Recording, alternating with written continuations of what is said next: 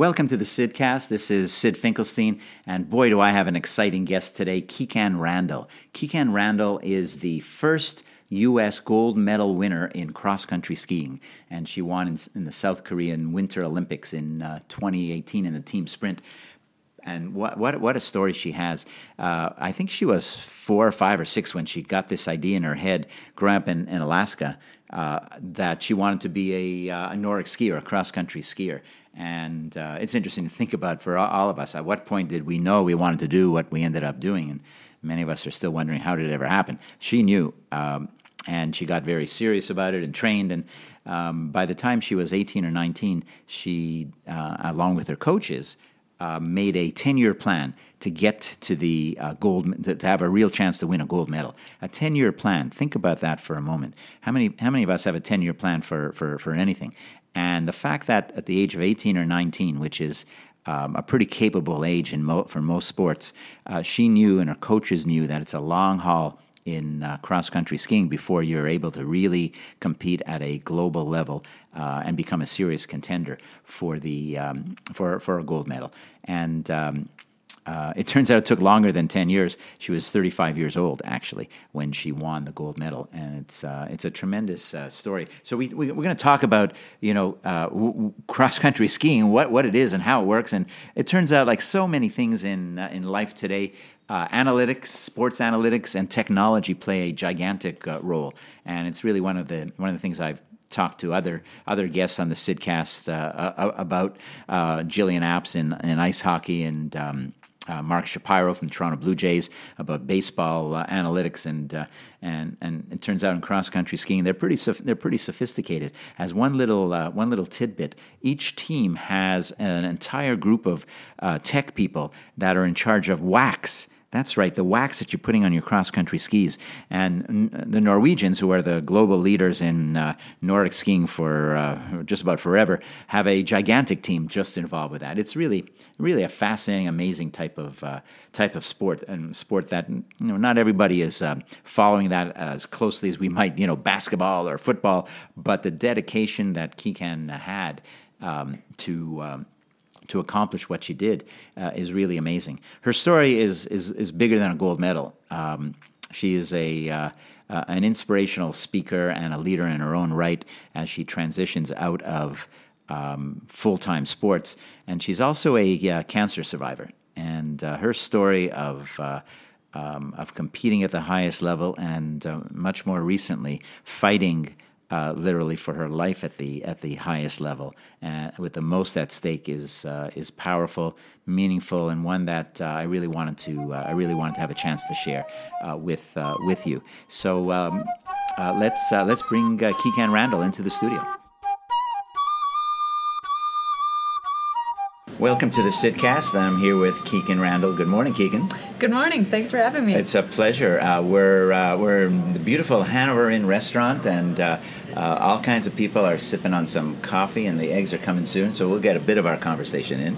Um, so, Kikkan, you know, did you grow up wanting to be an Olympic athlete? Is that kind of li- little girl sitting around thinking, "Boy, if only I'd love to do that." you know, I have this vivid memory of watching my first Olympic Games on TV at five years old. Wow. And that was the 1988 Winter Olympics in Calgary. And I remember watching the American team walk in in their cowboy hats. And I had been prefaced a little bit because my aunt and uncle had gone to the Olympics. So watching that, watching those athletes march in, watching the games unfold over those two weeks, I decided I was going to follow my aunt and uncle and I was going to go to the Olympics it wasn't a matter of if; it was just a matter of what sport I was going to pick. Wow! And uh, so, what what were your aunt and uncle? What what um, sport were they in? Uh, so my uncle Chris Haines was in the 1976 Olympics in cross country skiing, mm-hmm. and my aunt Betsy Haines was in the 1980 Winter Olympics in Lake Placid. Wow! So both cross country skiers. I have to admit, early on though, I knew I wanted to go to the Olympics, but I thought I would pick a much cooler sport. uh, I didn't see myself going into cross country, so it was kind of ironic that that's where I ended up. When did you on. actually start? Um, I don't know, training seriously, is that if that's the right word? Because as a kid, you just do it. I I, I, don't imagine five year olds. There's you know um, cross country training camps. No, definitely. I mean, my childhood was really just spent playing outside. I had a lot of cousins, and I made good friends in the neighborhood, and we would do pickup games of soccer, and I played football every day at recess. And Hmm. growing up in Alaska, where we have six months of winter, you can't help but get pulled into the winter sports. So Right, right. my dad had me on alpine skis the day after my first birthday. Wow. And then I started in cross country on the age of five or six. Didn't fall in love with it at first. Uh, It's because hard work. It was hard work. You're not just li- gliding down the hill. Exactly. So I got coaxed along with some hot chocolate and Yes. uh, playing games, and I loved going off jumps. So I figured out if I skied up the top of the hill faster, then I got to do more jumps. Okay. And uh, looking back, that was probably fortuitous. That was to, a good to do it that way. Um, so I just bounced around. I played a lot of sports. My parents uh, were really open to having me try a lot of things. They taught me that once I committed to something, I needed to at least see it through that commitment. So whether that was a season or, or practice, but if at the end of the season I was wanting to try something else, then I was kind of free to do that. So Right. it was wonderful, I think, to grow up doing so many things. So that when I got into high school, I was getting a bit more serious about running. Mm-hmm. Um, I had been alpine skiing. All my running friends were going to do cross country skiing. So initially, it was just a way to stay in shape for running in the winter. Right. And then I kind of started to realize that actually cross country skiing for me was the combination of all the sports I love to do. I got to go fast down the hills. Right. I got to have the team aspect like soccer. And I started to realize that no American woman had ever won an Olympic medal in cross country skiing. How old were you when you realized that in high school? I was uh, yeah, 16. And I kind of thought, well, shoot, like wouldn't it be cool to try to go Wouldn't after and be, be the cool? first? Like I just I don't see any reason why we can't do that. Like maybe it just needs a new approach. And I'd gotten linked up with the ski program at the time run by a three-time Olympian named Jim Galanes, and he had this idea that the reason why Americans hadn't been successful was because our system wasn't going about it the right way. All of our talented skiers were going directly into the NCAA, which was, I mean, great a great racing program Mm-hmm. in school and everything.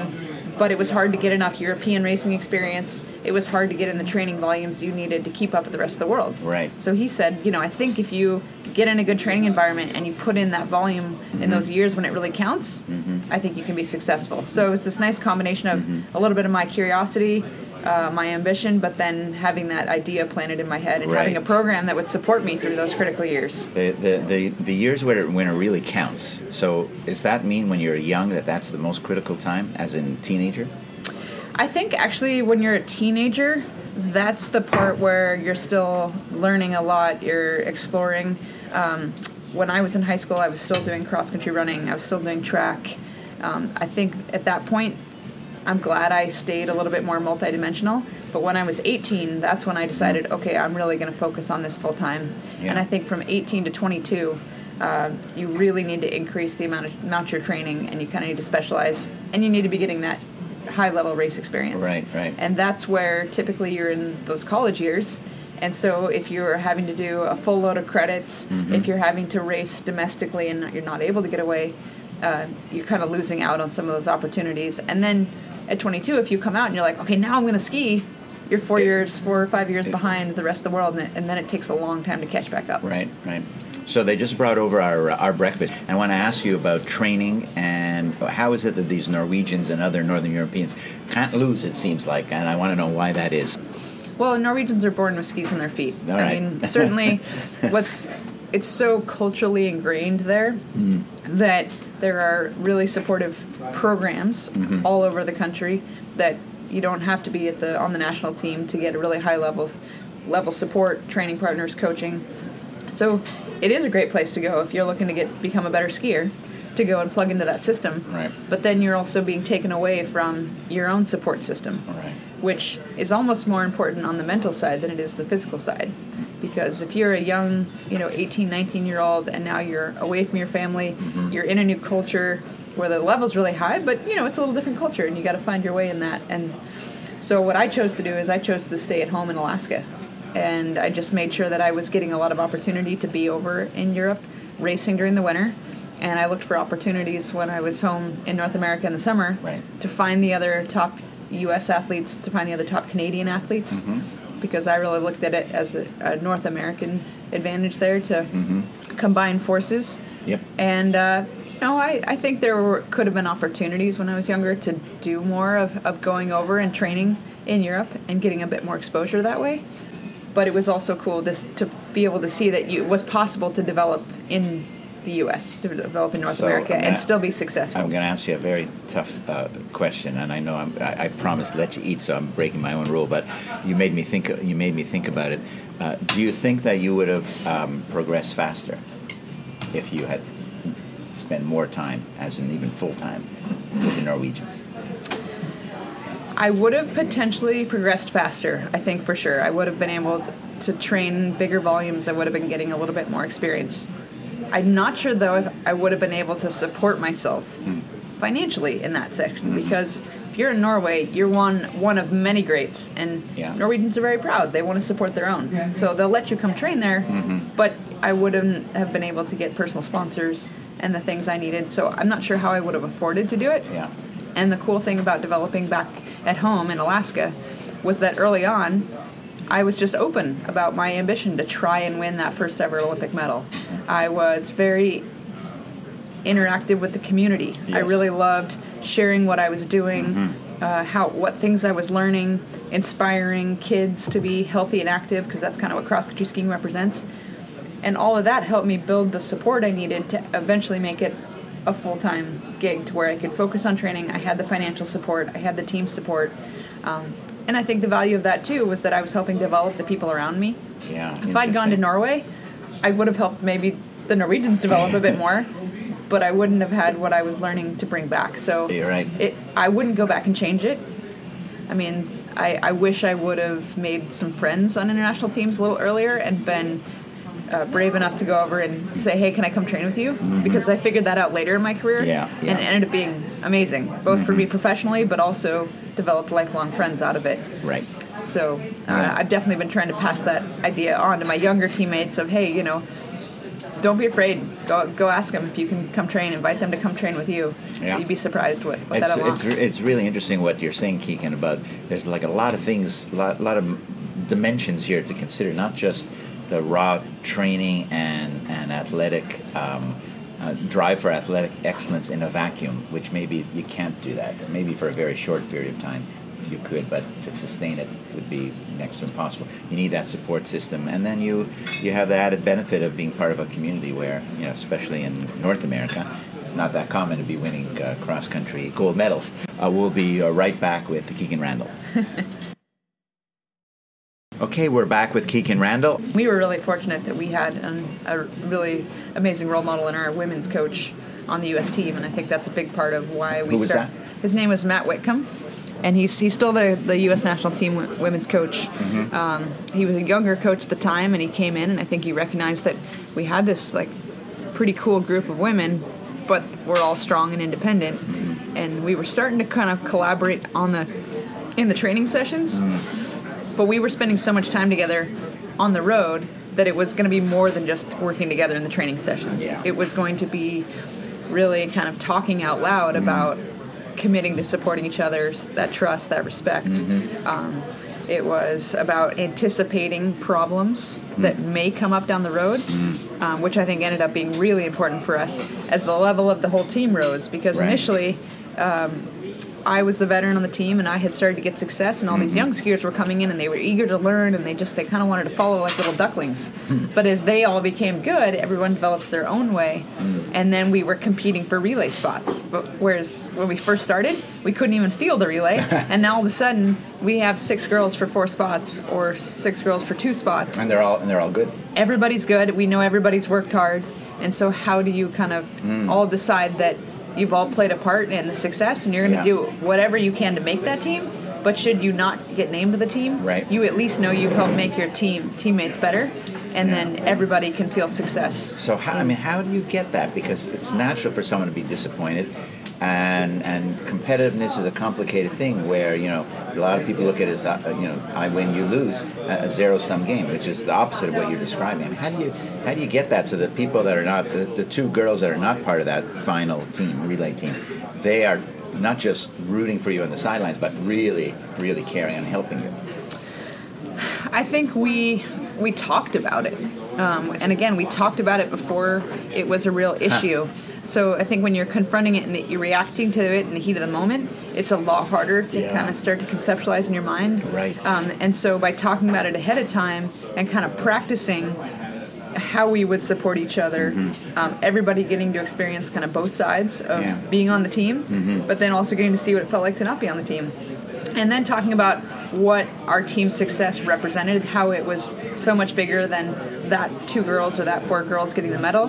This was about the example we were setting. Yeah. This was about encouraging other groups Right. groups to work together. This was about elevating cross country skiing in the Uh-huh. U.S. Mm-hmm. And so I think when we started to realize like what the actual goal was and the and the impact, and everybody bought into that. And I think a lot of a lot at the beginning was just talking about it, and then the more you talk about it, the more it just becomes Yes, that's Real. So, that is so true. Uh, because there's something that happens in our brains about that. Yeah. You, you start to believe what you've been saying. Yeah. Uh, and it's not a bad story to believe. But h- how about this? I don't know whether you can answer this or not, but would you say that what you're describing is the same on men's teams as much as it is on women's teams? I think there is something a little bit unique about women's teams. I think their emotional connection to getting selected or not selected is maybe a little bit stronger. Mm-hmm. Guys can be a little bit more objective and say, "Okay, I you know I just didn't do X Y Z, and therefore I didn't qualify for the team." Mm. But as a as a woman, as a female, you can sometimes read a little bit more into it and attach your self worth to Yeah. that result. And Yeah. so that's where I think it was important again for us to really just Right. talk a lot about it and to females tend to uh, get a lot more power in the group and the social belonging piece.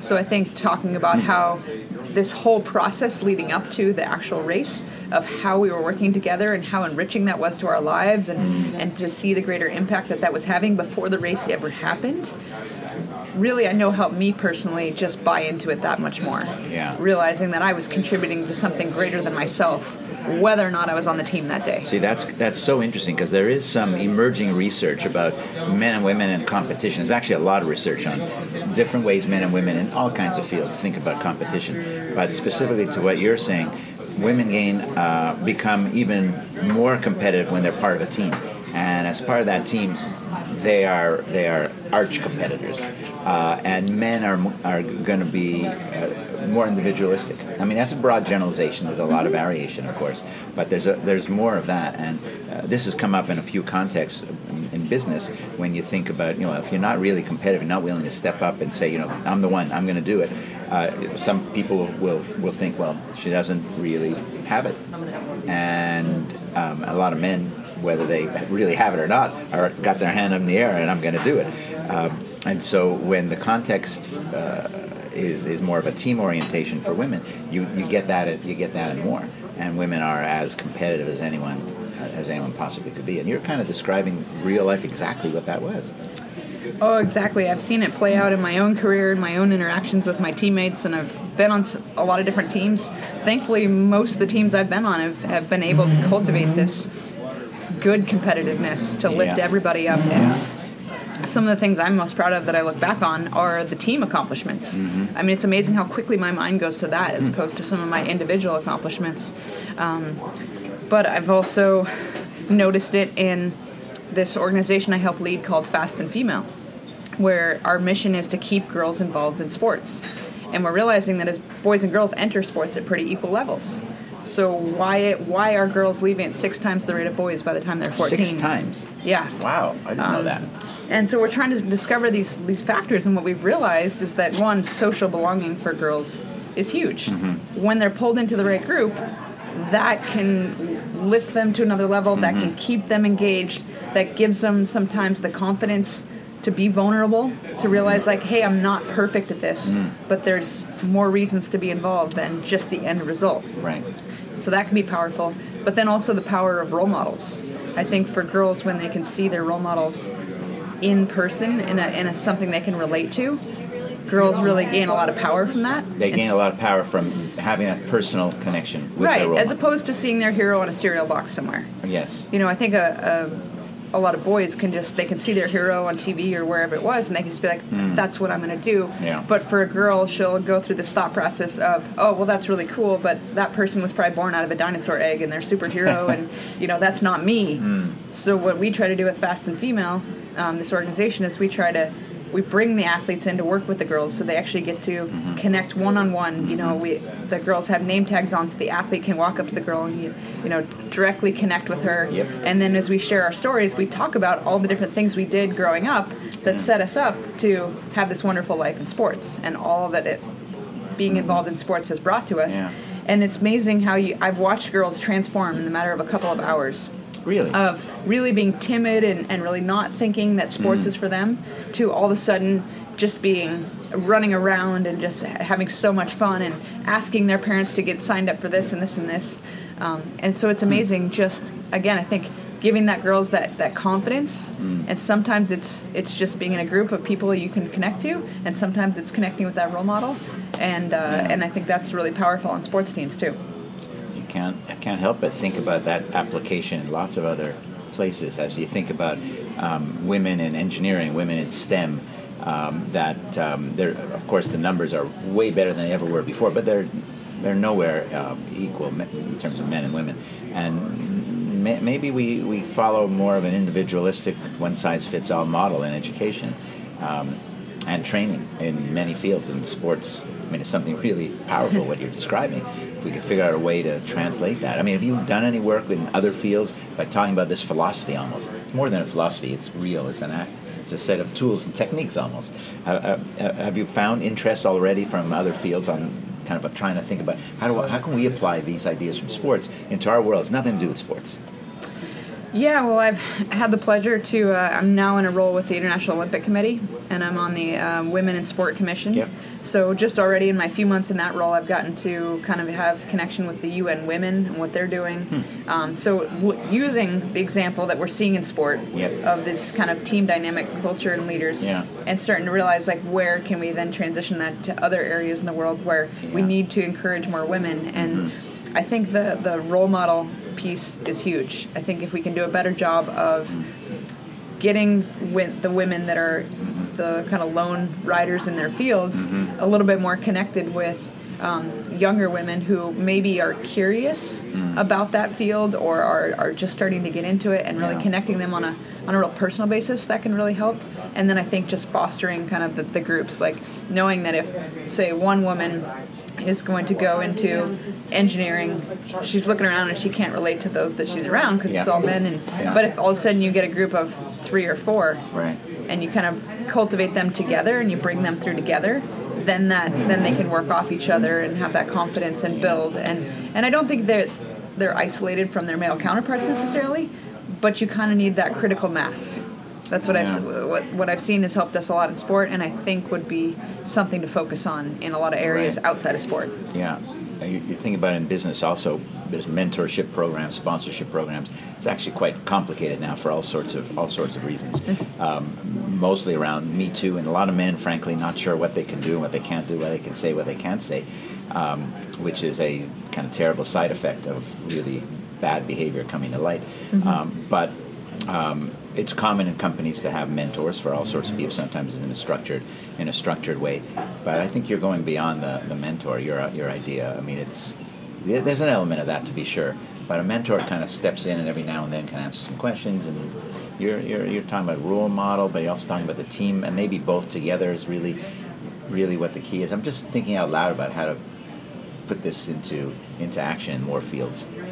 I think it's a fabulous question. Um, I think one thing we saw on our team was that we had to talk about these things, and we kind of yeah, had to. that already. We That's had so we, interesting. You had to talk about it. and we had to create these situations where we were all kind of working together, and not just on the training field, but we would literally like force ourselves to go bowling at night, which it felt a little forced at first. Yeah. But then we realized, oh, when we're interacting outside of training, Mm-hmm. we're bonding and we're creating, you know, more of this, and then eventually it just happened organically. And so I Yeah. think in the business world, if you started to kind of at the beginning maybe make some of these forced things like get more women together, get them connected with uh, those that are kind of the role models in the field in a more consistent basis, then after a while, I think that would just that would start happening organically, and then a big piece of this puzzle is men and women interacting together. Like my perfect world in the future is when it doesn't matter if you're a woman or a man. You're mm-hmm. just you're good in your field and you're doing what you're doing. Right. And so part of it is teaching us all how to work together And so my hope would be that maybe initially you have to focus on developing that women's group, but then ultimately we figure out how to expand it and figure out how everyone works together. Yeah. And that was one of the cool things about cross country skiing. While we had our women's team, Mm-hmm. we were always together with the men as well. And um, and I loved not being totally isolated. I love interacting with my male teammates as well, and trying to take what, what was working well in our women's team Yeah. and try to Oh, really? influence the men's team. It hasn't quite taken on 100% yet, Mm-hmm. Yeah. but we really are trying to identify like what's worked for us and how we can help cultivate that on the men's side as well, and then come together as, Right. as one whole team. Wow, very interesting. I've got to ask you about the Olympics. What was it like the first time when you walked in the opening ceremony? What year was that? My first Olympics was in 2002 2002 in Salt Lake City. Salt Lake City, right? So I was 19 years old, Mm-hmm. um, a little bit on the young side for cross country skiing. Uh, I felt a little bit like a kid in a candy store. uh, we cell phones had just kind of started to come out, and so I remember lining up for the march from the staging area down to the stadium. We're all on our cell phones, going, "Hey, mom, look at me! I'm in the third row," and we're so excited. We start walking down. And I started with my teammates, but somehow in the in the shuffle of it all, I ended up at the front with the short track speed skaters. and there was so much excitement, but because we were the home team, we walked in last. Right. And so it was a full hour before we actually, you could hear the roar from the stadium. Mm. And it was a full hour before we actually walked in. And so by the time we got our turn, I remember my heart was beating out of my chest. I, I had my video camera in one hand, but I just was looking around. I think there were 80,000 fans in the stands that night. And for me, because I'd dreamt about going to the Olympics since five years old, it was this incredible dream come true to be there, Yeah, walking yeah. into that opening ceremonies. And then in my first race, I had a lot of friends and family that had come down because it was so close Mm-hmm. to watch the race. And so right as I'm about to go out at the start, someone yells, "Go East High," which is the high school I went to. Oh, boy. And I remember just feeling so jazzed that I just took off like a like a bullet, and then realized about 30 seconds into the race that it was I had five kilometers to cover, That so I better chill a little time. bit. So That's fine. um, that experience was was really cool for me because I knew my development was still many years in the future, and so I was there really to gain experience Yeah. and to be inspired by everything around me. And uh, a Canadian racer, Beckie Scott, actually ended up winning a bronze medal in one of the races, and I really got a lot of confidence from seeing her succeed. She ended up getting upgraded to gold because, unfortunately, the two uh, skiers ahead of her were later disqualified. Um, but that was a, a pivotal moment for me to realize, like watching her, Yeah, my look, role model we- this is possible. you know that this is possible and then i remember after those olympics sitting down with my coaches and literally making out a 10 year plan of how i was going to work my way from 44th place in salt lake up to that top step of the podium A 10 year plan. a 10 year plan. Is this common in, in cross country? i'm not so sure i mean i think that was pretty ambitious to not just plan out the next olympic cycle but Yeah. literally to plan out to the ultimate goal of my career And, and it's also interesting. Your coaches were making a bet on you. They, they they said she's got the potential to do it because that's a pretty serious commitment.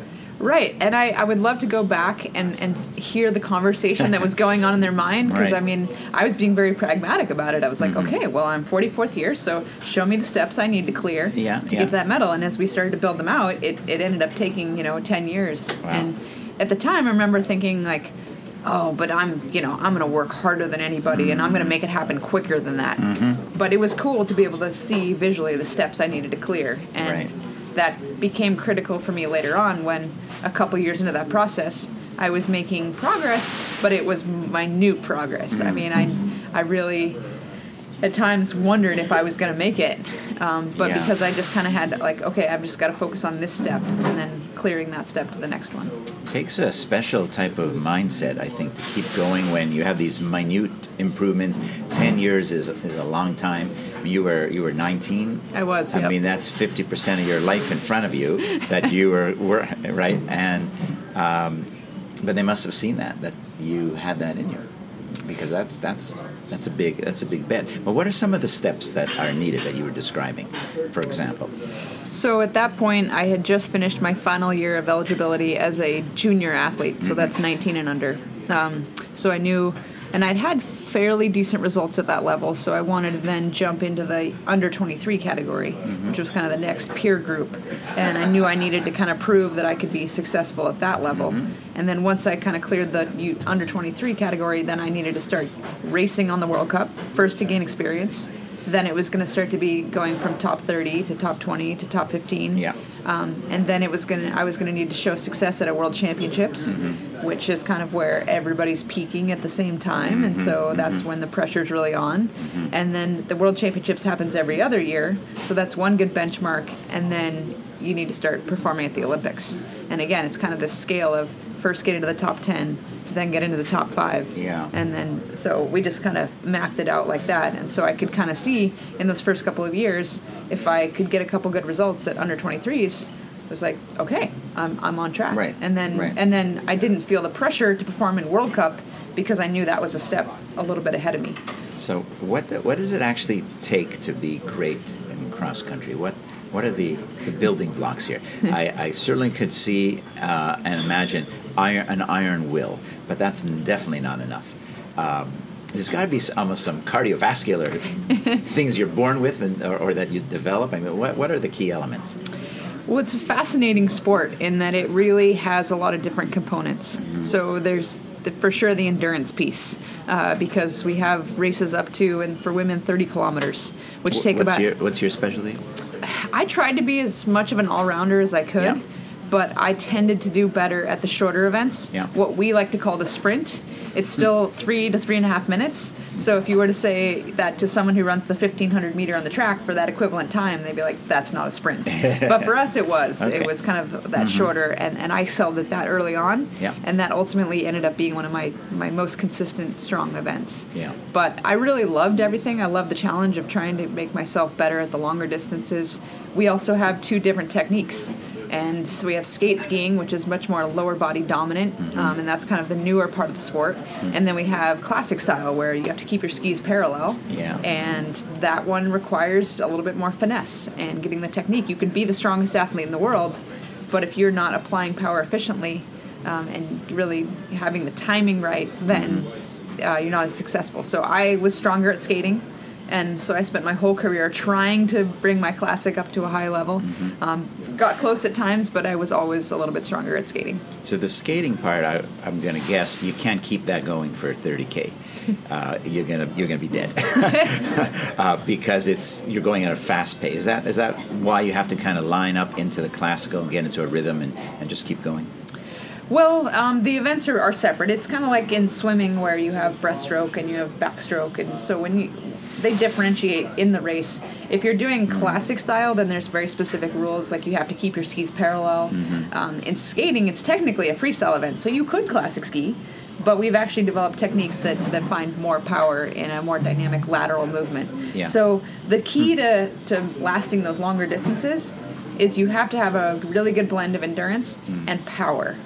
And that's what makes us a little different from marathon running or even triathlon because we're going uphill and downhill. Right. The terrain is constantly changing. Right. And because you're, gli- you're gliding, you do get little windows of recovery in there. So you have to have these powerful bursts and then recover, power, recover.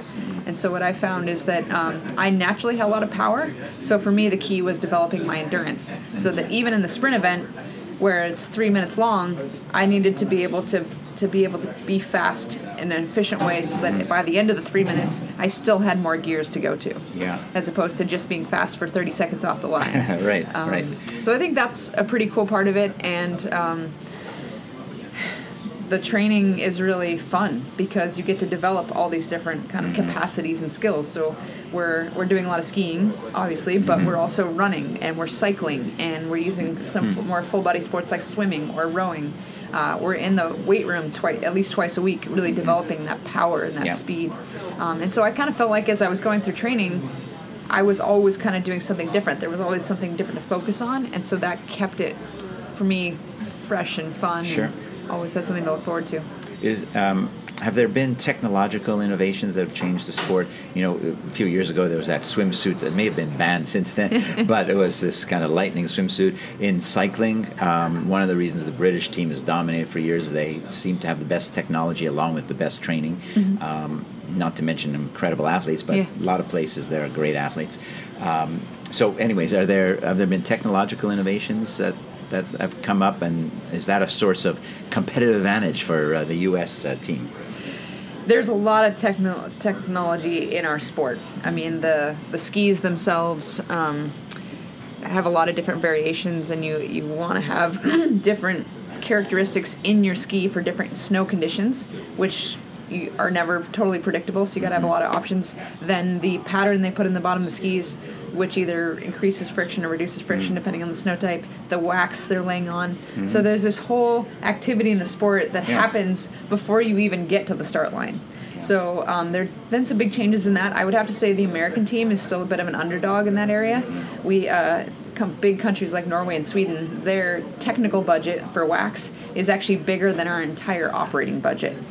We had they have these wax trucks that show up at a venue and they expand on both sides and they expand up and they have state of the art ventilation systems and they they may have 30 guys working on finding the fastest wax that day and we have eight.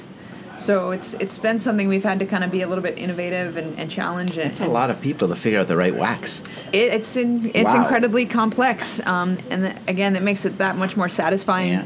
when we have success in a race. And I think in that race in Pyeongchang when we won the gold medal, we had the fastest skis in the field that day, and that was a huge piece of us being able to be in the position to win and that that's gold because of the balance of it wasn't the actual ski; it was the wax on the ski and, and other things. Well, so um, they tested about 80 pairs of skis that day to find the, the two fastest pairs in our Uh-huh. entire team's fleet. So there was the, the ski selection, and then the wax selection, and then we were my partner and I were alternating loops on around the course. And so when our partner would be out on the course, we would essentially have about two and a half minutes where the the service staff would take the skis off our feet, put it on the bench, apply a new layer of wax, get the skis back on your feet before your partner was coming through the exchange zone. So having to work in an incredibly high pressure situation, um, Yeah. but we had the fastest skis in the field that night, and you could see as my partner was coming down the final downhill, she was sitting in third place, and she just came flying up on on the top Wow. two. I mean, her skis were incredible, and, and my skis were incredible that night, and so it was it was cool to know that that our team, in a sense, outwaxed some of the bigger nations that night. There were Wow. a lot of underdog stories going on. There's um, uh, there's a great uh, podcast out of MIT. I think it's called Counterpoint. It's about sports analytics, and um, they had an episode a while ago on Formula One racing. And the question they were asking, because they, they set it up in this way, is should the mathematicians on the team get paid more than the driver? uh, and they made the whole point about whatever their analytics are. So I imagine it's gone the same way with cross country because you talk about testing 80, s- 80 pairs of skis in the wax. There's there there are at least two methods one could imagine testing. So this is a research question. One is getting out there and doing it, so get empirical data, which is a little. I mean, I could see it, but that's kind of cumbersome. Another way is coming up with some type of algorithm uh, that can help you get there. So, what did you guys do?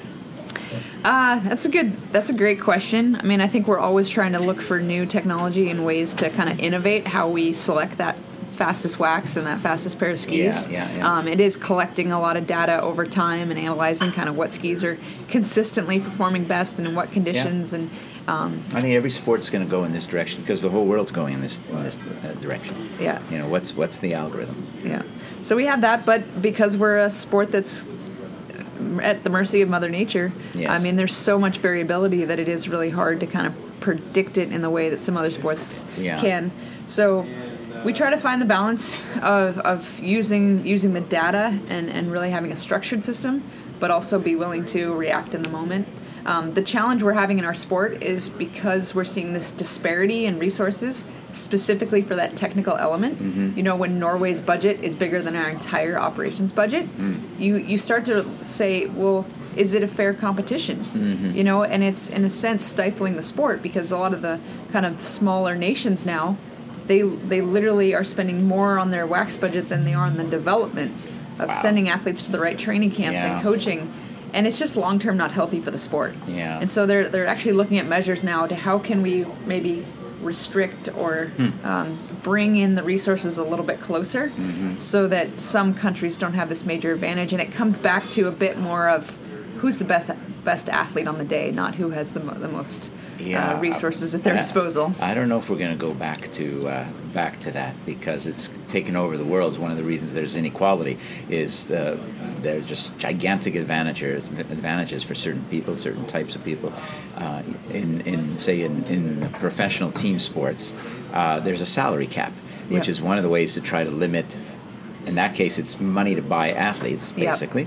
Um, that sounds like something maybe being under under consideration in the IOC or or in cross country, but it's uh, it, it's a really hard thing because the drive to come up with that advantage. And I wonder, this is almost philosophical. Are we getting near the limits of what a human being can do in, in, in a sport? I mean, we thought that coming into the four minute mile when Roger Bannister yeah, hadn't yeah. broke the four minute mile. I mean, it, like there was a lot of very smart people that had already concluded it was just not physically possible to run Yep. under four minutes in the mile. So I don't think we can ever fully put a limit on human potential. I mean, I think we will figure out ways, you know, hopefully legitimate, healthy ways to keep pushing performance up. I think for us, the challenge in cross country is just, you know, our there are so many sports out there, and everybody's competing for interest of, of athletes and of fans. And we've realized that if we don't have exciting competitions where multiple countries are in the hunt, our mm-hmm. sport's going to eventually die out. And so that, mm. in of its sense, is maybe the motivator we mm. need to bring things back into the middle, just so we can keep fostering really exciting competitions. Because Yeah. if Norway wins everything, hmm. Well then the sport you know no everyone's going to lose interest. And norway's a small country. Maybe everyone in their country watches cross country skiing but unless we get germany and poland and switzerland wanting to watch cross country skiing we're not going to attract sponsors. We're not going to attract future athletes. And so it's it's been really interesting in my role as an athlete representative to sit at the table and have some of these future looking discussions and figure out um, what can we do collectively to keep the sport that we love going forward. Yeah. and sometimes you have to realize that personal interest and that drive to be the best can be a little bit destructive. Yeah, that's kind of an amazing statement when you think about it, right? I mean, Olympic competition, it is the drive to be the best. And that, that, uh, that can create gigantic inequalities across countries across countries some people listening will say well of course that's the way it should be that's that is what competition is Mm-hmm. Right. but i understand your point of there's a there's a community that has to buy into it there's no there's no law that says that cross country skiing has to be an olympic sport uh, at all Right. um, um, and that's what people sometimes forget. You know, ice hockey, women's ice hockey, is in a similar situation. There's two teams, Canada and the U.S., that are light years ahead. I mean, I know Finland and, and, and the Sweden can be strong, but really, there's a gigantic uh, difference. Um, that's not the way it is in men's ice hockey, where there's probably six, at least six, gig- like great countries that could win any of the Olympics or any of the World Championships. Um, so let's see. The, let's go back to the ten-year plan. So now we got up to there's 06, 10. What ha- so walk us through real quick. So what happened in 06? So in 2006, um, actually coming into those Olympics, I had been on the U.S. development team, but our funding got cut coming into those Olympic that Olympic year. So the U.S. ski team decided to actually uh, cut the development team and cut the entire women's program Oh. and put their money into five guys they thought had an outside chance at a medal. And that was really frustrating to me because I saw the potential of one in, in developing our skiers. Yep. Maybe we weren't competitive for medals right now, but if we were going to make that 10 year plan work, Right. we needed to be in a supportive environment. Yeah. And I also really saw that the women's program, if we kind of worked together, Yeah. we would get to the point where we could also contend for medals, uh, both individually and as a team. And so, getting both those programs cut, leading it, coming in an Olympic year, just fired me up. I mean, I just I came into that season just so focused on wanting to prove that that I was worth it, that we were worth it. Mm-hmm. We'll And show them. Exactly, and I ended up um, getting ninth place at the Olympics. Wow. I mean, my goal coming into the Olympics was top twenty, um, and I ended up surprising myself a little bit. And a lot of commentators, no doubt, as well. Exactly, there was a bit of a bit of surprise there. Who is Um, this girl? I had red and blue in my hair, and I just, um, I also, I guess, surprised them because I had a smile on my face. Uh, when this camera would pan to us on the start line, Yeah. everybody was so focused in their competition Yeah. mode. But I was just kind of in this zone where, like, wow, you know, I knew I was having a, a really good day, and I was Yeah. just so excited to be there. Yeah. And so when the camera came to me, I just had the biggest smile on my face, and uh, that caught them off guard. But Mm. getting that ninth place at the Olympics was powerful for two reasons. One, it gave me the confidence that I was really on track in my Yeah, 10 year plan. right. In fact, if not just a little bit ahead. Probably. And that was a huge breakthrough for me. Yep. But then it also was, I think, the signal to the U.S. ski team of, okay, you know, we made a mistake. We need to re kind of bring things back around. We need to create that development team. We need to have a women's team. Yeah. Um, Yeah. And so that next year, uh, that kind of came back around. And I was the only woman named to the national team. So I still was a, f- a bit lonely and wanted to f- foster a bit more of a women's team so that I didn't have to be the only woman competing on the World Cup. Um, we had some good young skiers, and I think I tried to interact with our development team as much as I could because I, even though I was kind of the leading results, I saw the power in working together with them and Yep. saw they had strengths that would uh, push me, and I also really enjoyed sharing my experience and, and helping cultivate them so that eventually we could be teammates someday. So, ninth place in 2006. 2010, what happened? So 2010 uh, was the the tricky part about the two techniques. So between 2006 and 2010, I had I had started to podium and then win on the World Cup, mm-hmm. and so in skate sprints, which is a very specific event, and Yep. in Vancouver it was a classic sprint.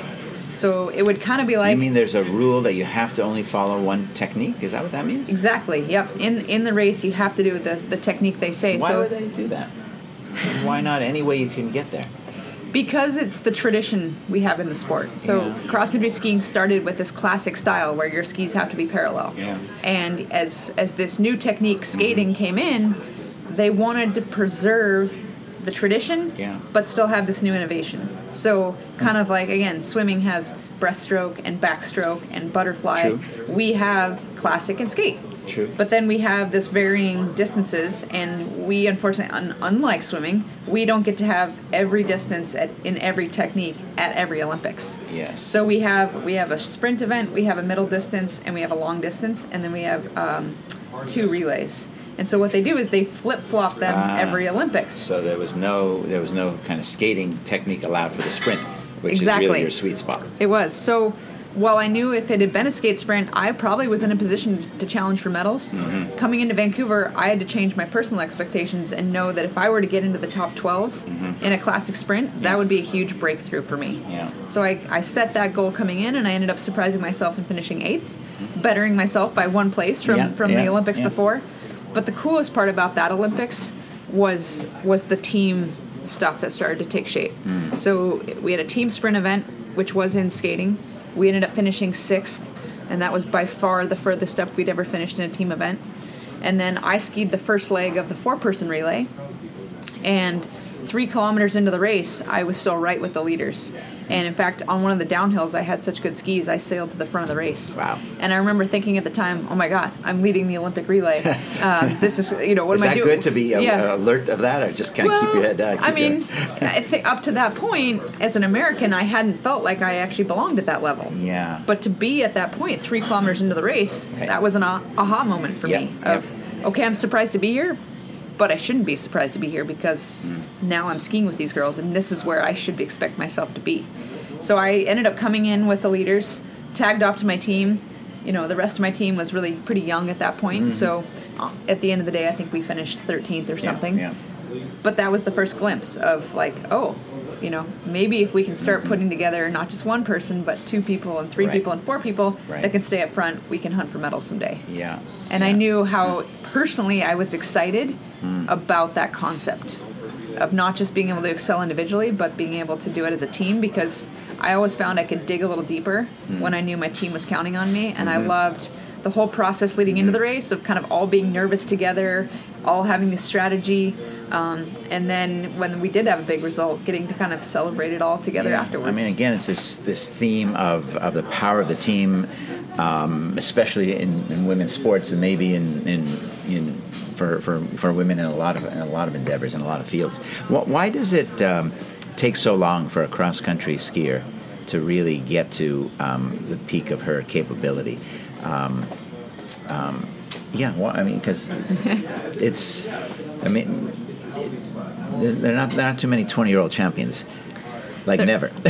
um, yeah, there's there's been a few outliers, um, and I would have to say you ha- kind of have two things. You have one of of actually getting to that level and putting down a performance once, and then you have the consistency factor. And I think the reason why it takes so long to develop as a cross country skier is you have to build a pyramid. And every year of training you do builds another layer to your pyramid. And so you just have to spend some early years in your career putting the time in.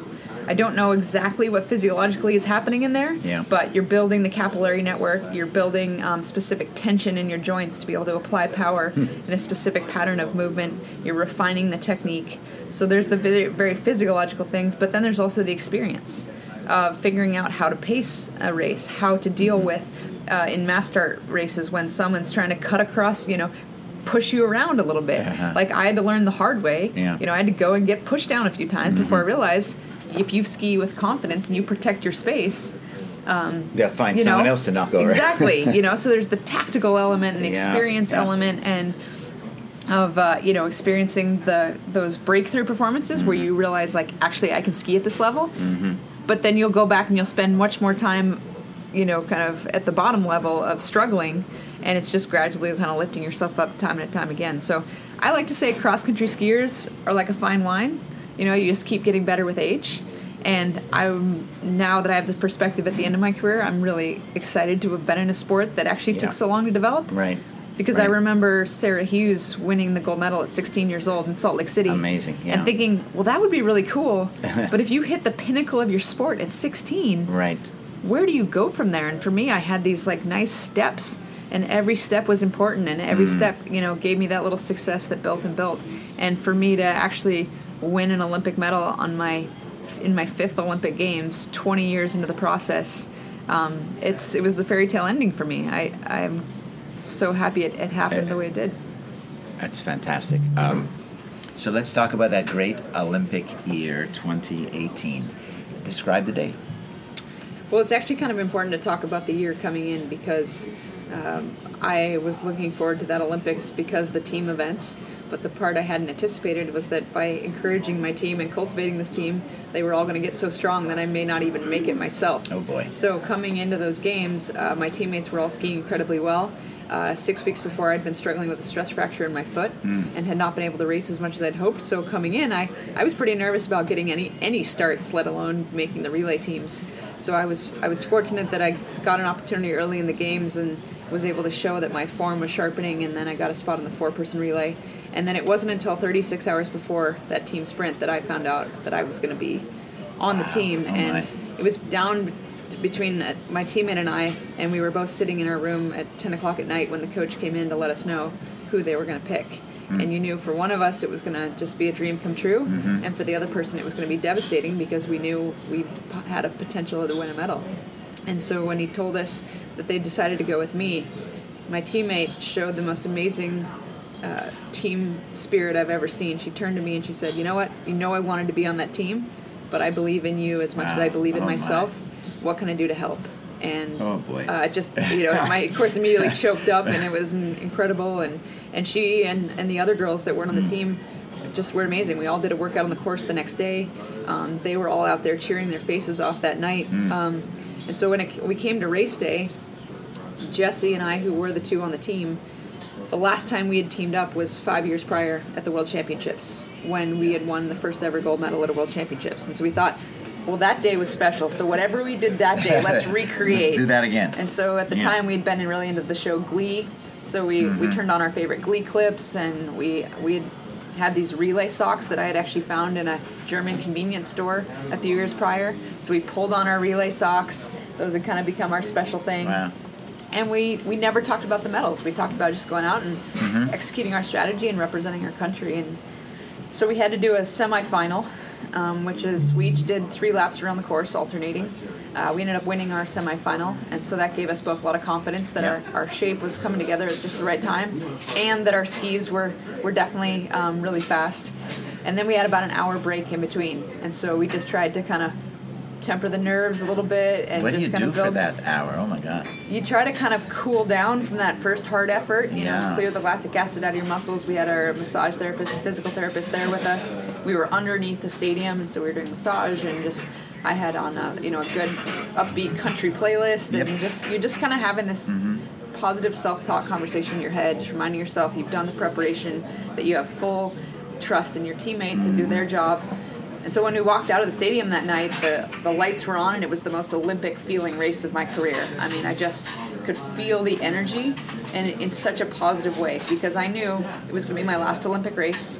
I knew it was my last chance to, to be a teammate, Yeah, you know, with, right, with, right, with this. And so I just knew I was going to roll my eyes back in my head if I had to, to do my job and, and keep us in position.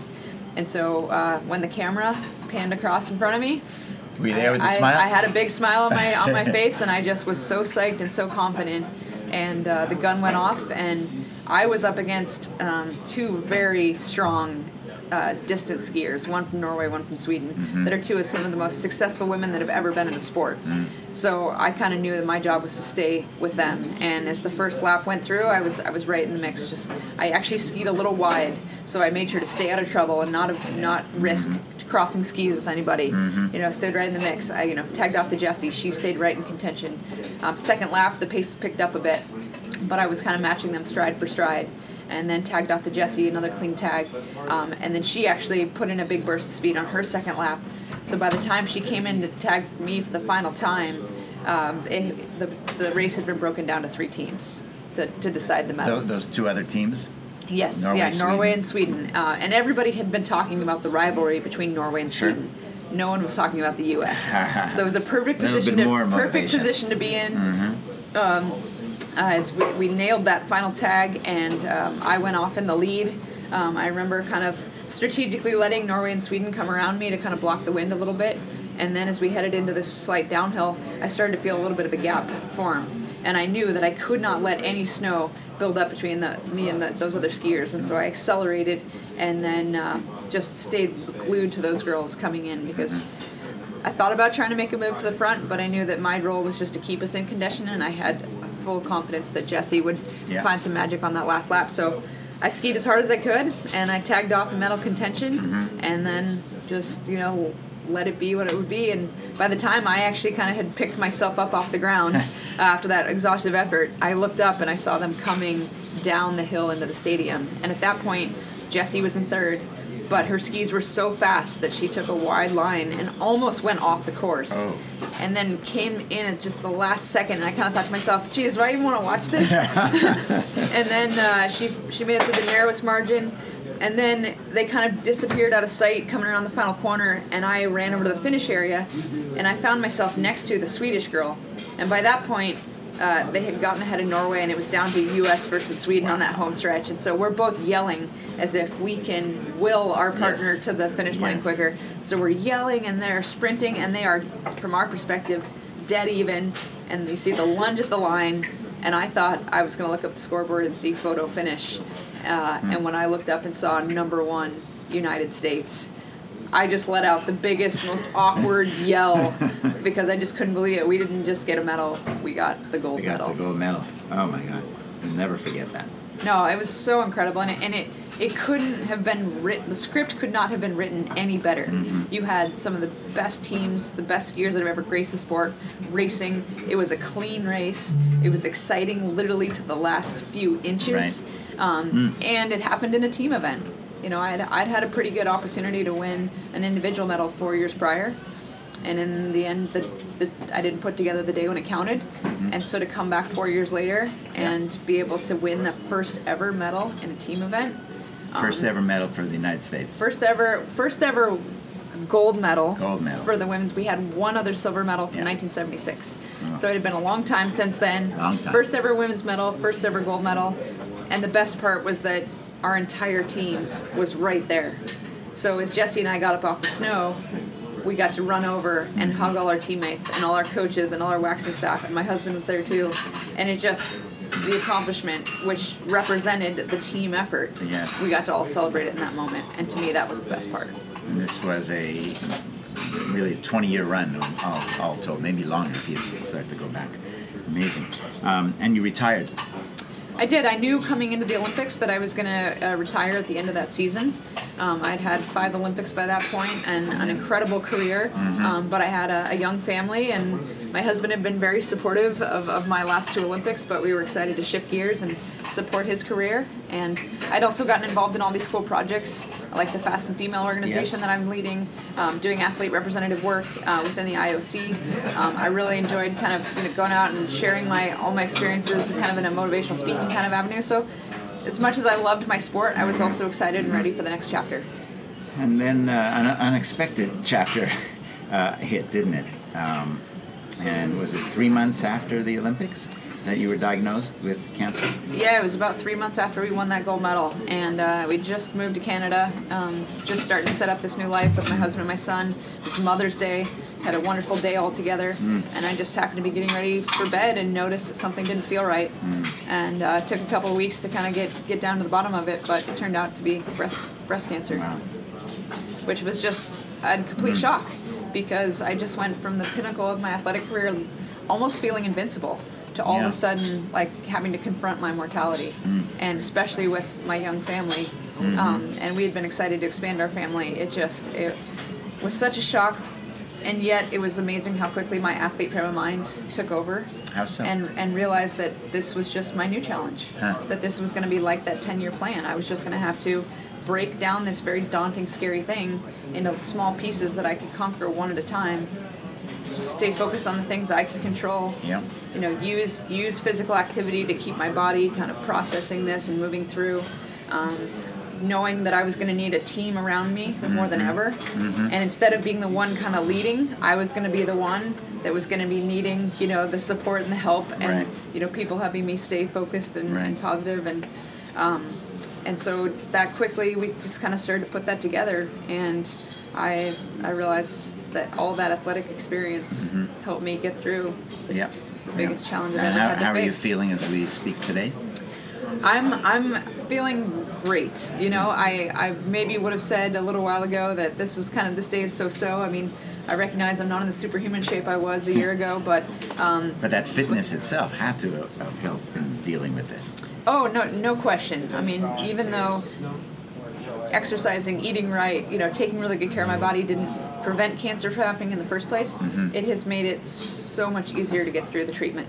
And even though I had some tough days and got knocked down, um, it helped me kind of respond and get through it quicker. And now, as I'm coming back up on the other side, Yeah. I just am appreciating how good it feels and just making the most of every moment. Right. Because this is the kind of change in perspective where you realize Wow.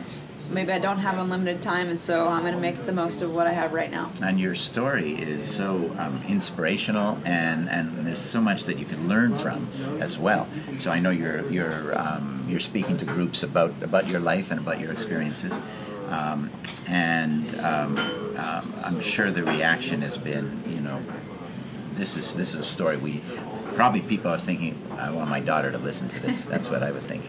I know I, I'm thinking that right now myself. Um, uh, let me ask you just a couple more questions before we uh, before we wrap up.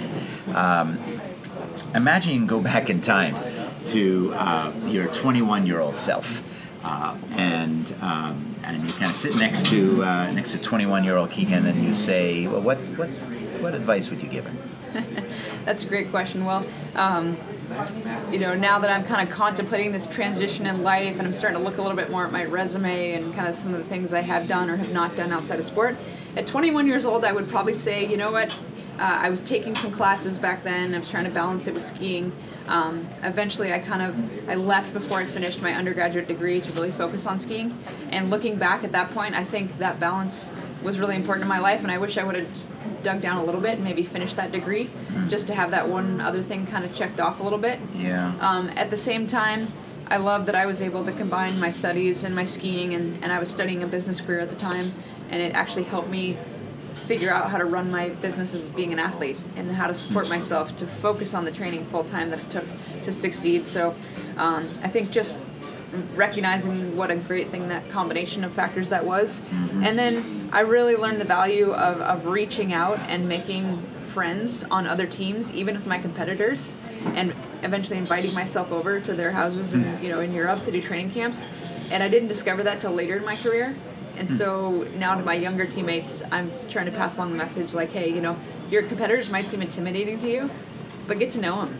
And don't be afraid to invite yourself over or invite them to come train with you because I learned so much uh, both on the tra- in a training respect of what I'm capable of doing, Yep. but more importantly that we're all very similar people, and it's been amazing to push each other on the training field or on the racing, but then have this bond of, of this experience that we've shared, and now I have lifelong friends because of it. Yeah. yeah.